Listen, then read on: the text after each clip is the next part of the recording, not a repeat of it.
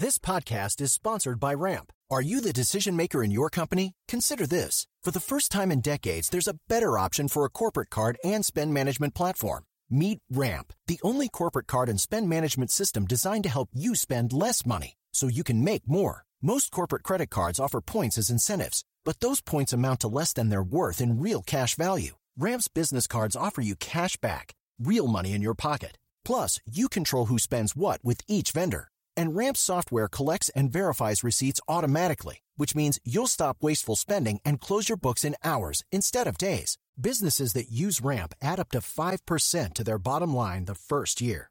If you're a decision maker, adding Ramp could be one of the best decisions you've ever made. And now get $250 when you join Ramp for free. Just go to ramp.com slash easy. Ramp.com slash easy. R-A-M-P dot com slash easy. Cards issued by Sutton Bank and Celtic Bank members FDIC terms and conditions apply.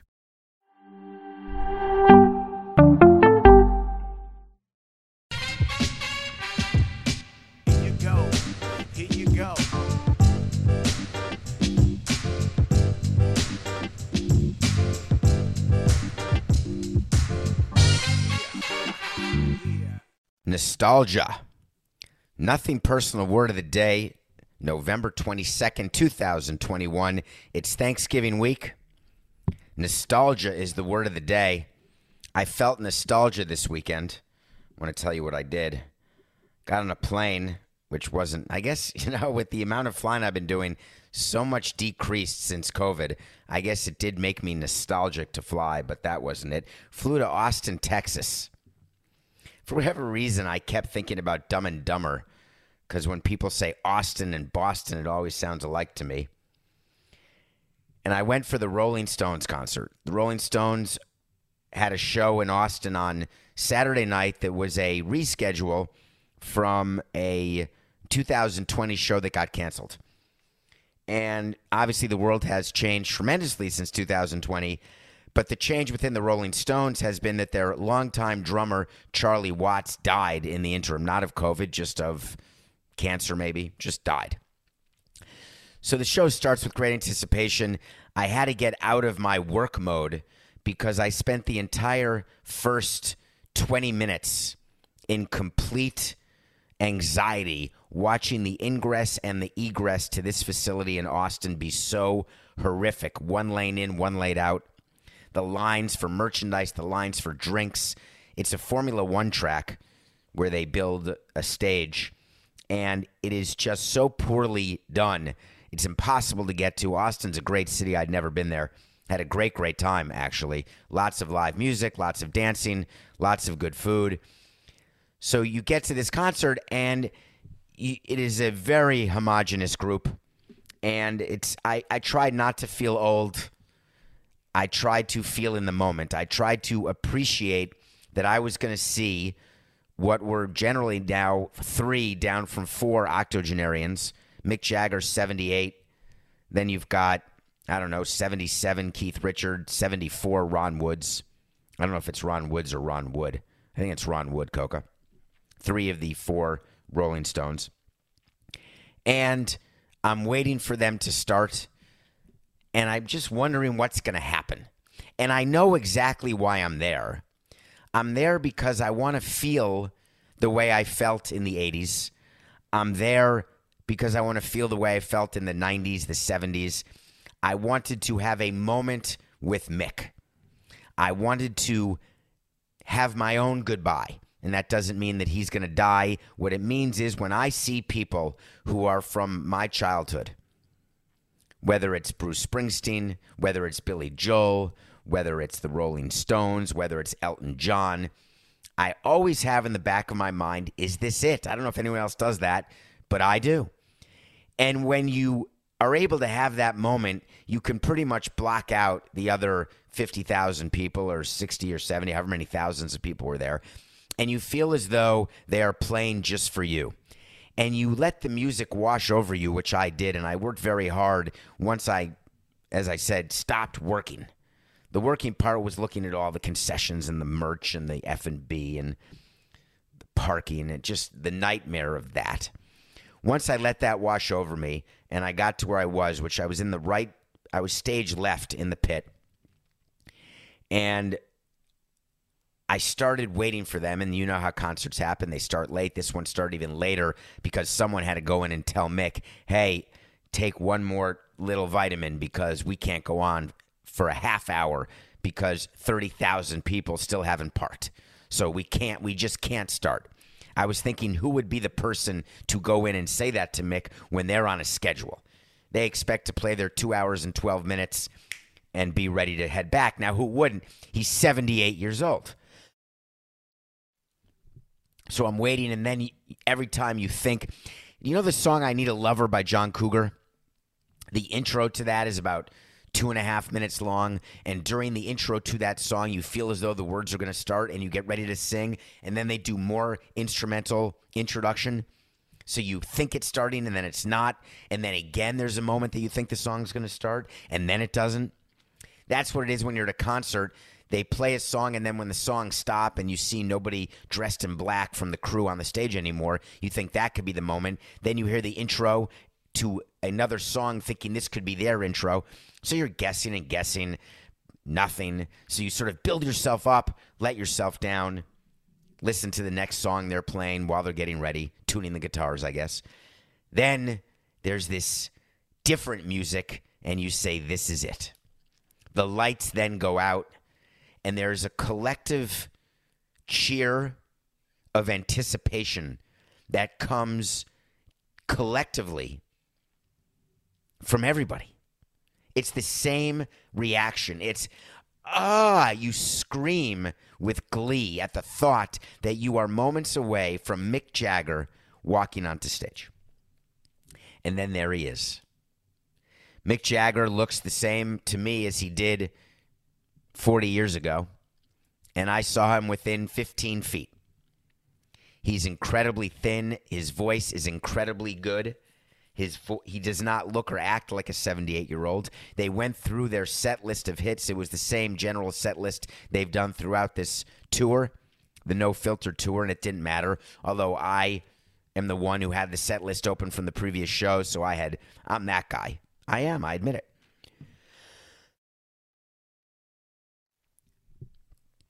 The reason I'm that guy is I like know what's next, and I like to know when to leave. To know when to leave, you have to know what the last song is. I knew that Can't Get No Satisfaction was going to be last, but I knew, therefore, I didn't have to worry about what would be last so I could be in the moment. And in the moment, I was.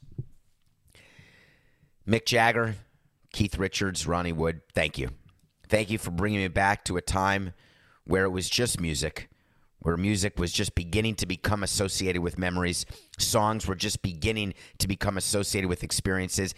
And those associations have lasted my entire life. And anytime I can get into the hot tub time machine and watch you perform, all I can do is say thank you. And at the end, when it was over, before it ended, right at the end of Satisfaction, I just looked at him and I said thank you. He didn't hear me, but that's exactly how I felt. That's the opposite of how I felt. It's amazing how you can have two different, totally polar feelings. Maybe it's not amazing at all. Maybe that's how it works with yin and yang. Maybe in order to feel great, you have to feel like crap, a frame of reference. We've talked about that. You know my view of frames of reference that are critical. That's why I, I'm okay with the roller coaster. I want that feeling. So I should have known that I was having such an unbelievable weekend, feeling that wave of nostalgia. No sooner does my damn phone go off. I fight with myself. I don't know if you do this about my text alerts. I both need to know because of nothing personal and because of this insatiable curiosity to know everything about everything that's going on so I can formulate the show, so I can formulate my thoughts, so I can formulate opinions. But what text alerts do, and there's four of them since we started this show only eight minutes ago, there's always some bit of news that your brain then either dismisses immediately, it acknowledges at the moment, and then dismisses it doesn't register at the moment and then it registers later, or it registers at the moment and then lingers. Texts that come when there's a death of a celebrity, some you pass by and say, I'm sorry, and then move on. Some it hits you hard, some you don't realize when it's going to hit you. When I got the text alert about what happened in Waukesha, it hit me in a way because I am Milwaukee and I am Wisconsin. And I couldn't be more proud of that fact. And I've been to Waukesha a thousand times, both as a destination and as a drive through. And yesterday in Waukesha, they were having a Christmas parade in Wisconsin. And believe me, there's enough goyim to have a million Christmas parades. Everyone's enjoying themselves, as they should be. Kids, adults who believe in Santa, who believe in wanting to make a memory for a child, for an elderly person. And some bastard took a car and plowed through the parade. Immediately brought me back to France, where another car plowed through a parade, killed all those people. Multiple people, multiple people from Waukesha, Wisconsin. The single last place that you would feel, Rittenhouse, who be damned, the single last place that you would feel that you are in jeopardy. And the reason why this news impacted me so badly is it now occurs to me and this is something that Coca was able to articulate better than I could during the pregame show preparation, where he said there is no more location or moment of innocence where you can be in that moment and guarantee a memory or an experience unfettered either by an act or by the concern of an act. Little by little, things are taken away. Flying was taken away a long time ago. After 9 11, flying's never been the same. The worry that people have. Flying. 9 11 caused the worry people have of being in skyscrapers and hearing planes low.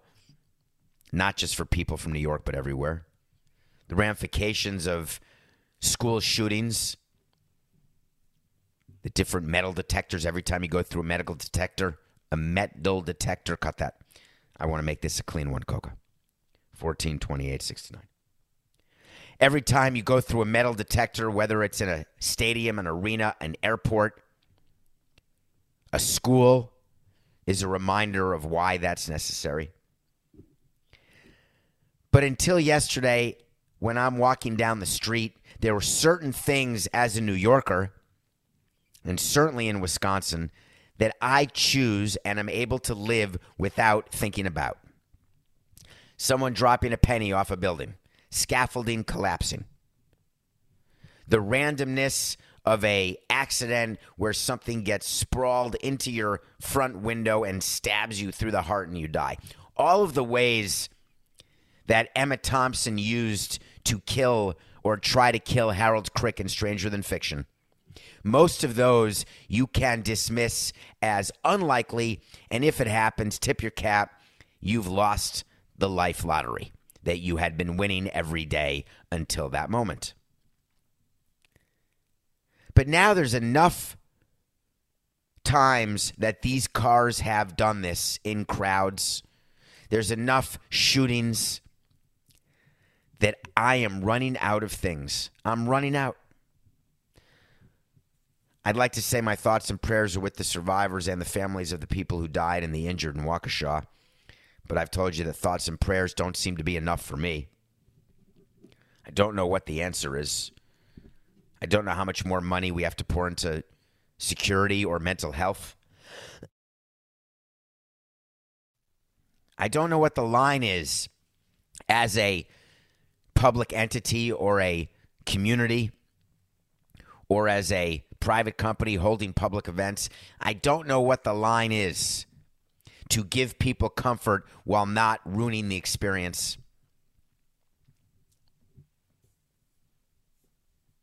At Boston last month when I did the marathon, you had to pass through metal detectors just to walk near the finish line. And I don't mean the runners because they had to also. I'm talking about the spectators and the non spectators. If you were in the controlled zone in Boston because of the Boston bomber, the marathon bomber, there are metal detectors that are up and people who had to go through your bag and check your person. For fear that something could happen again. And it got me thinking that we could do everything in our power to stop an attack, to stop a crazy person. And the attacks just keep coming. At what point does it happen where you can't prepare anymore? Does it have to go to zero attacks? Because the way my phone works, I don't think that's going to happen. It made me so angry when I had been nostalgic all weekend that my weekend ended with fear. It ended with panic. It ended with concern. It ended with sadness. And it had started with this unbelievable, warm bath of love and of appreciation. And it ended in this cold shower of thumbtacks beating against your skin giving you death by a thousand cuts.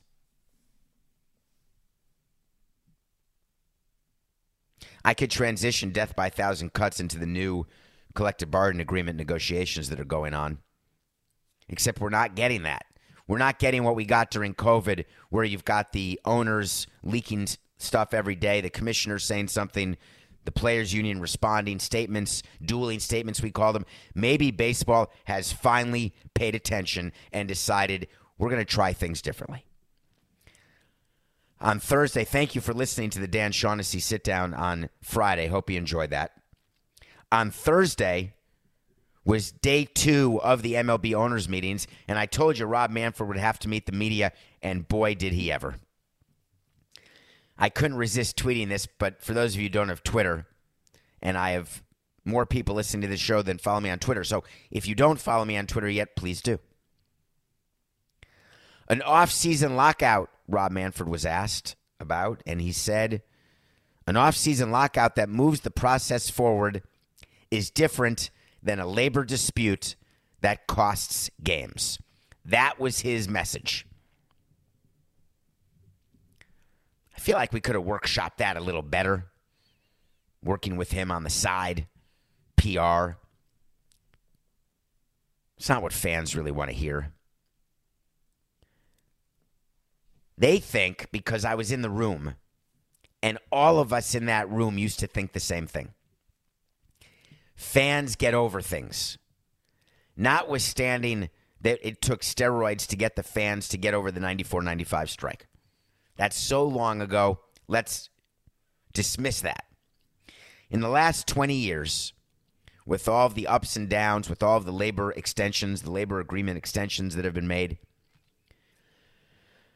all of the labor peace that we've had, it was our view that fans are good. Just don't miss games. And then COVID came. And there were 60 games in a season and not 162. And it turns out the fans were okay with that because come October, a champion was crowned. So the entire premise of the PR strategy that I would have chosen is always based on hey, fans, don't worry any about this. Don't think about this. Your teams are out there trying to win. Your teams are out there trying to sign players. And if we are forced to do something that is far above your ability to understand because you're not a labor lawyer, trust us. We know what you care about, and that is losing games. The problem is that's a bit tone deaf, and that's what I would have said to Rob. What's tone deaf about it is reading the room. And it's not assuming that your customers don't understand labor or the ins and outs of what collective bargaining means. As much as I explained to you all why there will be a lockout on December 1st at 11:59 because that is a part of the process that happens in all sorts of industries where there is management and union. That there is a legal reason for owners to quote unquote lock out, stop the employees from coming to work why there is a strategic reason to do a lockout before the employees have a chance to strike. Players can't strike during December. What are they striking? You strike once spring training starts and you don't show up. There's nothing to show up for during the offseason. The advantage that management has in initiating a lockout is that it is a way to get to an agreement faster because consider it like a stage. In the absence of ability to get to agreement by the deadline, you start a lockout when you know you've got another deadline after which that lockout actually impacts the customers. When that lockout actually impacts the employees. A December lockout impacts nobody, nor does a January lockout, nor does a February lockout. Once opening day on March 31st is missed, that's when you have a problem. So when you've got the ability to explain to fans that you've got time, then just explain it that easily. In very simple, non legal terms, after an owner's meeting, if you are Rob Manfred, you say, We spend every day, including holidays, trying to come to a fair agreement with the players. The owners have instructed me that the labor peace that this sport has enjoyed for decades ought to continue. But for the reasonable actions of everybody on both sides of the table, please don't focus on any intermediate leaks or announcements because they're all done to try to curry favor with you. But I know better. I'm the commissioner, and I know that the only thing that curries favor with you is having the 2022 season happen and your team to have a chance to win, and for you to have the hope that every Major League Baseball fan deserves when you are tied for first and tied for last the moment before opening game. Leave it at that. Rob went through many other subjects as well talked about the A's, talked about the Rays. He didn't talk about the Anaheim Angels or the Houston Astros. He didn't talk about the signing of Verlander for $50 million. He didn't sign talk about the signing of Thor, Noah Syndergaard, for $21 million. I wish he had. Because if I were Rob, I would have said, hey, look at this healthy market. That's what we always would do as presidents. When somebody would make a stupid signing, but we needed to let the union know that, hey, we're spending money, we'd always say, hey, look, look at these signings. How great are they? How happy are you that these players got overpaid? And the union would always respond the same way. Stop talking to us about the outlier owner idiots. Talk to us about the mid level free agents who get squozen out of the game every year. Talk to us about the teams who may sign a player or two, but the other 23 players on the team are all stuck in a rebuilding situation where the team isn't even trying to win. I was thinking about Noah Syndergaard, and I wanted to give you a wait to see about him. Noah Syndergaard was in the news this weekend. You know, I've changed my view on Twitter on players' involvement in Twitter. I want players to, I was going to say expose themselves. That's probably a, a uh, an expression I should stop using, right? Okay. So I'll stop. And 6 9. Noah Syndergaard uses Twitter to gain attention for himself, uses Twitter to banter back and forth with various fans, with various sports writers, talks about things not just baseball related, and I love it. I have come so far from hating what Logan Morrison did when he first was on Twitter because I was president of a team to now being on the media side, encouraging the back and forth, recognizing that tweeting is not causing you to hit 220, sucking is causing you to hit 220. Tweeting is not causing you to have a 5 ERA and have Tommy John.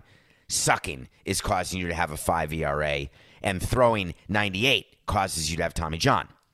So I'm all in on Noah promoting himself, Thor, long hair, man bun. I'm in, do whatever you want. Parlay that into 21 mil, good for you.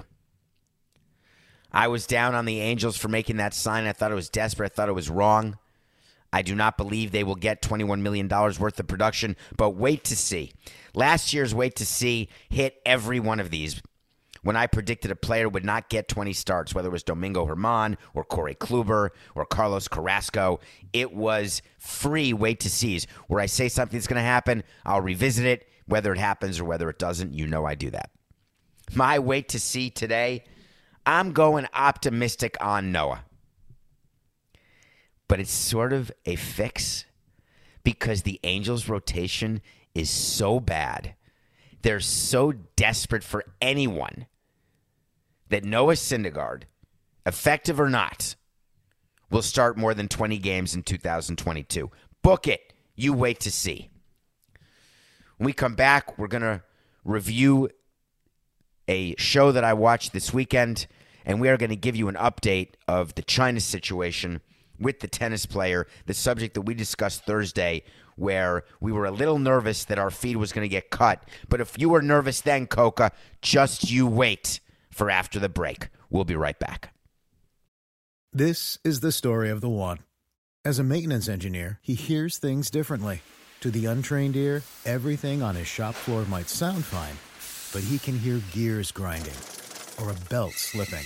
So he steps in to fix the problem at hand before it gets out of hand. And he knows Grainger's got the right product he needs to get the job done, which is music to his ears. Call, clickgrainger.com, or just stop by. Grainger, for the ones who get it done.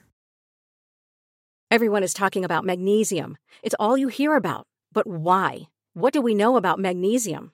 Well, magnesium is the number one mineral that 75% of Americans are deficient in. If you are a woman over 35, magnesium will help you rediscover balance, energy, and vitality. Magnesium supports more than 300 enzymatic reactions in your body, including those involved in hormonal balance. From functional medicine doctors to mental well being and female hormone experts, we all know that magnesium is the one mineral to improve all aspects of well being and health. But which one? Magnesium Breakthrough from Bioptimizers, the trusted choice recommended by leading experts with seven best absorbed forms of magnesium to ensure your body receives the support it needs for overall well being. Go to bioptimizers.com slash balance today and use code BALANCE10 for 10% off. Support your journey to wellness at B-I-O-P-T-I-M-I-Z-E-R-S dot com forward slash balance. Magnesium Breakthrough from Bioptimizers, your foundation to optimal health and vitality. Welcome back to Nothing Personal. It's David Samson. Thank you. Hope you had a good weekend. Please stick with us. Tell your friends about Nothing Personal. Rate, review, follow, subscribe. Get on the YouTube page. We got to get more subscribers. Not sure how to do it. Although I know you listen to shows, but I, I can be seen too. I wear a blazer almost every day, like a nice blazer. I found a company called Twillory. Anyone anyone heard of Twillory? It was like a Facebook ad or an Instagram ad. Hey, Eli at Twillory, it worked. So I watched the entire second season of The Morning Show. I am recently into The Morning Show. I started with the first season maybe 10 days ago or two weeks ago or whenever it was. And then I got caught up to the second season all in a binge. And then I had to wait every Friday on Apple TV Plus for the new episode to come out and the last episode of season two came out Friday. Here's my review. I like season one way better, but season two, it's a morning show is about show with Billy Crudup who won an Emmy. It's a show about a morning news show. In theory, this is my guess, and I don't know if this has been reported anywhere. My guess is this is about the Today Show and Matt Lauer and this is about what goes on behind the scenes and the impact it can have on anchors, on people behind the screen. It involves race, it involves misogyny, it involves assault, it involves moments, a lot of moments between characters. It is very well written, very well directed. Reese Witherspoon, Jennifer Aniston, Billy Crudup, Holland Taylor is in season two. If you don't know her, you should. Please 20 episodes of morning show you won't be sorry. The object of Morning Show is to show you what free media looks like, but to explain that having freedom of the press is a level of responsibility that is significant. That's why there is so much consternation about Fox, about CNN, about some of these other crazy right wing or left wing networks. I was talking to someone the other day, and Coke and I have had this conversation where crazy people on the right and crazy people on the left are actually closer to each other than they think. Because when you're that far from rationality, generally you're in the same place. You're far from rationality. But the responsibility of freedom of the press, the point of freedom of the press, is as a society, we count on our media to tell us what's happening. You don't have to pay attention to it. You can completely ignore it and live your life.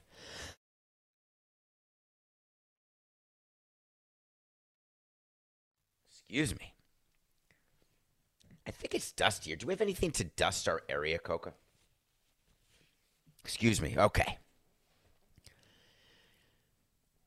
When your media is free, and I don't mean not behind a paywall, the assumption that you have is all you have to do is be smart enough to understand the slant, the bias, and then you can make your own decision about what's happening and how to interpret it. Sort of like on Nothing Personal, where I'm going to give you the, the facts, I'm going to educate you on an issue, and then let you decide. There are instances where you're going to know where I stand as the distributor of fact. But there's also going to be instances where you don't know where I stand, where you guess, but you may have it wrong. But the bottom line is that it's free. And I don't mean no money. In China, there's nothing free. The media is not free. It is all government controlled. Now, don't at me and say, oh, it can't be. Look at all these networks here QAnon or NCRISW or KRP Cincinnati, all these networks. Those aren't free. That's government. You've got Trump or Biden or whoever, I don't care, controlling what's said, where, and when. Horse hockey. Our press in the United States is free. You can choose to watch whatever channel you want. You have full access without firewall. Does the government get in there to try to give its point of view, to get its point of view out? Of course it does. But we're also educated enough because we've got two sides to a story where we can decide what's real, what's not. How do you think conspiracy theory was born? It's born from freedom where people think it's not. There's no conspiracies in China. Not one thing the Chinese government says on TV, in print, not one thing is true or accurate. It is all spun to control the Chinese people and the all of us around the world so that for whatever reason we will not think that they run a communist regime of oppression and misogyny and homophobia where people are indiscriminately killed for having any inkling or thought that is different than what the government requires you to think or do. We talked about Peng Shuai last Thursday, the tennis player who disappeared having accused a high governmental official of sexual assault, and then poof, she was gone. The world said, find her now. The Chinese government said, we don't even know what you're talking about. But then little things get leaked out a picture here, a post there. I'm good. I'm just with family. I'm staying under the radar. Wasn't good enough for the WTA. They said, no, we need proof of freedom. We're not even sure the proof of life that you gave us is proof of life. Even if you held up a newspaper with the today's date, you could Photoshop it. So then China trying to protect itself and the Beijing Olympics said, we got to do something more. So China had Peng Shuai do a video call with the head of the International Olympic Committee. On that call this weekend, she said, Thank you for your concern. I'm good. I went to a tennis clinic. I'm in a photo. Don't you worry. And the IOC said, Hip, hip, hooray.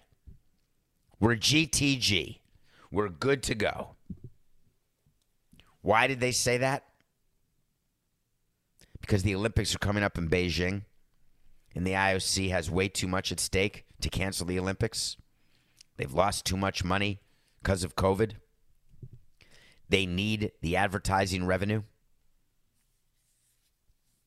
How would you feel if the pants you wear or the shoes you wear are made in China by people who are slaves, slave workers, slave labor, not free to leave, not free to get paid a correct wage?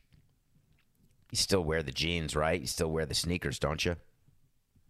You somehow find a way to acknowledge that you don't think it's right, but you're not willing to go do what is necessary to manifest your feeling, that disgusting feeling that you are benefiting from somebody else's misfortune. Because while you're willing to in- inconvenience yourself a bit, there's a limit. That's just what the IOC does. That's just what the Women's Tennis Association does. That's just what your company does. That's just what my company does. That's what we all do. It's just a question of where you are in the spectrum of ignorance. Do you really not know? Do you know and really not care? Do you know and care a little? Do you know and care a lot?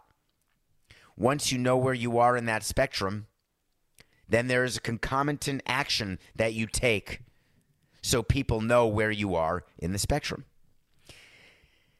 The problem happens when people want to say they're on one side of the spectrum, but they act like they're on the other. The people who cry foul. We must hear from Peng Shuai and be proven that she's free. We must ignore the video call she did with the IOC because the IOC has a huge financial incentive for this issue to disappear. We must hear from LeBron James because of what Enes Kanter said that LeBron James doesn't care as much as he claims he does. What do you think? Do you wear Nikes? You to watch the Olympics in Beijing? Do you need Peng Shuai to be alive? Do you need her to be free? Peng Shuai is a tennis player, one of thousands, if not millions of people who just don't get paid to play a sport, who are in the exact same situation, who disappear every day in China, and no one gives a crap. There's no impact. A random Tuesday in a random village with a random member of the media trying to release some bit of information on a state owned site that can give some indication of the horrors that exist in China gets quashed. And there's one person in the State Department and seven other people, and maybe one day it becomes a movie. But our life goes on. I kept thinking about that this weekend while reading the IOC's comments, the president of the IOC and what he said, how thankful he was. I kept thinking about the deals we make with ourselves. I think you should think about that. What deals do you make with yourself every day as it relates to sports or business or family?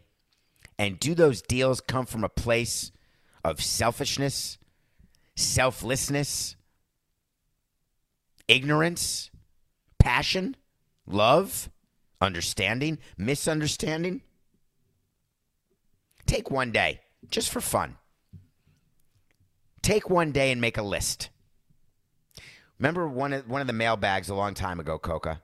I talked about all the different decisions we make during the course of the day. That if you spent a day writing down every decision you made, that you make hundreds of decisions.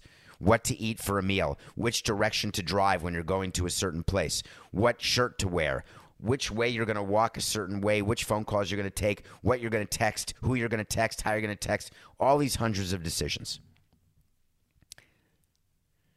Take a day and write down. yeah, no one's going to do it, Coca. I'm going to do it. Nothing personal pick of the day. That was a busy weekend, Coca. We went three and three, so we're 158 and 139. We guaranteed we got we did really well with the MLB awards.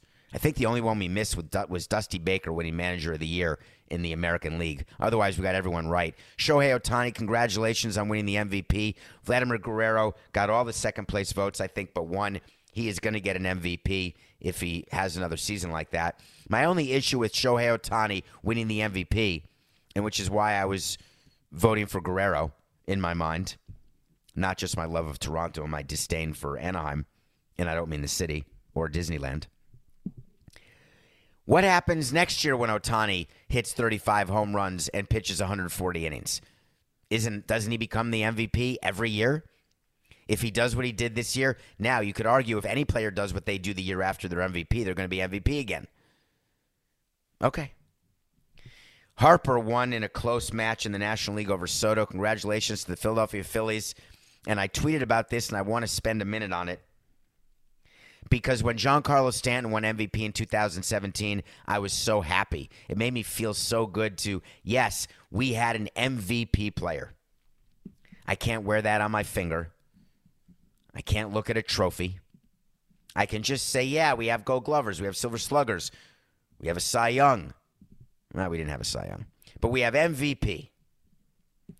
If you're the Philadelphia Phillies, do you go to bed at night, get under the covers, and say, the contract we gave Bryce Harper is now worth it because he's won an MVP. He became one of only a few players to win an MVP in both leagues. For two teams, I should say, not both leagues, because he won for the Nationals and for the Phillies. So MVP for two teams, that's got to be Bonds. I think he won in Pittsburgh and San Francisco. I'm going to assume Frank Robinson won. He may have won one in each league. So I think the list is not very long of what Harper's done. Very impressive. He had a great year. But guess what it added up to? It added up to another Octoberless baseball in Philadelphia. There's not one owner who would prefer an MVP or Cy Young to October baseball. Not one. As good as it feels, if John Middleton, the owner of the Phillies, now believes that his contract with Bryce Harper has been worth it because Harper won MVP? No. He's kidding himself. And deep down in a place that he thinks about, he knows he's not happy with it. They've never made the playoffs with Bryce Harper, not one time. Thursday night, wow. I thought Atlanta getting seven would be good. People are now saying the New England Patriots could make it back to the Super Bowl. The irony of Tom Brady winning the Super Bowl with the Buccaneers the year after he left the Patriots, and all of us thinking that that means that it was always Brady, not Belichick. So the debate's over. Now all of a sudden, the Patriots are leading the AFC East, and there's talk of Mac Jones leading them to a Super Bowl. Bill Belichick will do anything from deflate to spy to getting high to get back to a Super Bowl without Brady. And oi, if it could be against Tampa, it would be a dream come true. I didn't take that into account. New England crushed Atlanta, we lost. On Friday, I didn't take into account that the Lakers just outright stink. LeBron James is fighting with Isaiah Stewart last night. He's not going to get suspended. You're going to read a lot about that big fight he had. They just got tangled up underneath while getting under the rebound after a free throw. Lakers have problems because LeBron James is a second GOAT player, an unbelievably successful player, but he's not a GM. When are the Lakers going to learn that LeBron is not a GM? But he got his friends together, and the Lakers can't win. They got crushed by the Celtics. Crushed. 130 108. Then on Saturday, I spent the time to watch Wisconsin play. I don't want to talk about it. They won by seven. They were supposed to win by nine and a half. I don't like that I used Wisconsin as a pick of the day because I don't like being upset when my team wins, but by not enough. So I think I've decided whenever I do one of my teams, I just do it on the money line. But that was a loss. But then yesterday, we came back to even the weekend. How about all the people? Why do you do this as fans? I'm just curious. Stops playing great. Why is our first reaction to say he's finished? What a bad contract Patrick Mahomes signed. He's done. The Chiefs stink. Their defense stinks. Their offense stinks. He just happened to have his deal? Well, meanwhile, the Chiefs have won four in a row. They were playing the Dallas Cowboys. They crushed them. Why they were giving two and a half, I wasn't sure. They won by 10. I just got an internet is unstable, Coke. I don't know if you got that too. Chiefs, two and a half over Cowboys was a win. We are 158 and 139. We get to watch the Giants, my favorite NFL team growing up. Some of my top, two of my top 10 all time memories are the Giants beating the Broncos and the Giants beating the Bills in the Super Bowl. Their recent Super Bowls with Eli, not as much, but the Super Bowl, Super Bowl 25. Still love the Giants, but not like I used to. You know, I can't be a fan the way I used to. And they're playing the Buccaneers. The only thing I see happening with this game is points and lots of points. The over under is 50. Tom Brady was so frustrated last week. Did you see him slamming his helmet? I am confident that Tom Brady is going to get 35 to 38 points tonight. Brady and the Buccaneers, Giants and Jones over 50 is the pick of the day today. So as this show comes to an end and a Monday comes to an end, I hope that you take away one thing. All of the emotion we have, all of the politics that are involved, all the back and forth that goes on that gives us content for a show every day. You heard it more today. You hear it every day for 45 minutes. Everyone looks in the mirror and says, it's just business. This is nothing personal.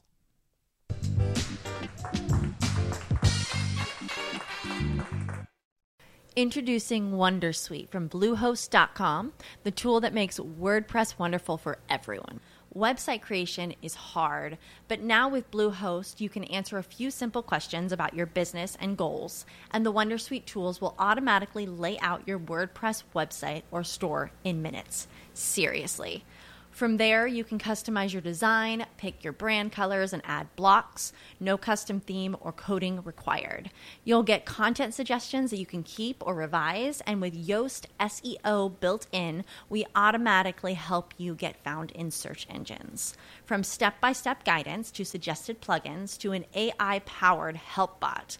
Our built in tools make WordPress wonderful for everyone. Whether you're a beginner or a pro, you can join over 2 million Bluehost users. Go to bluehost.com slash wondersuite. That's bluehost.com slash wondersuite.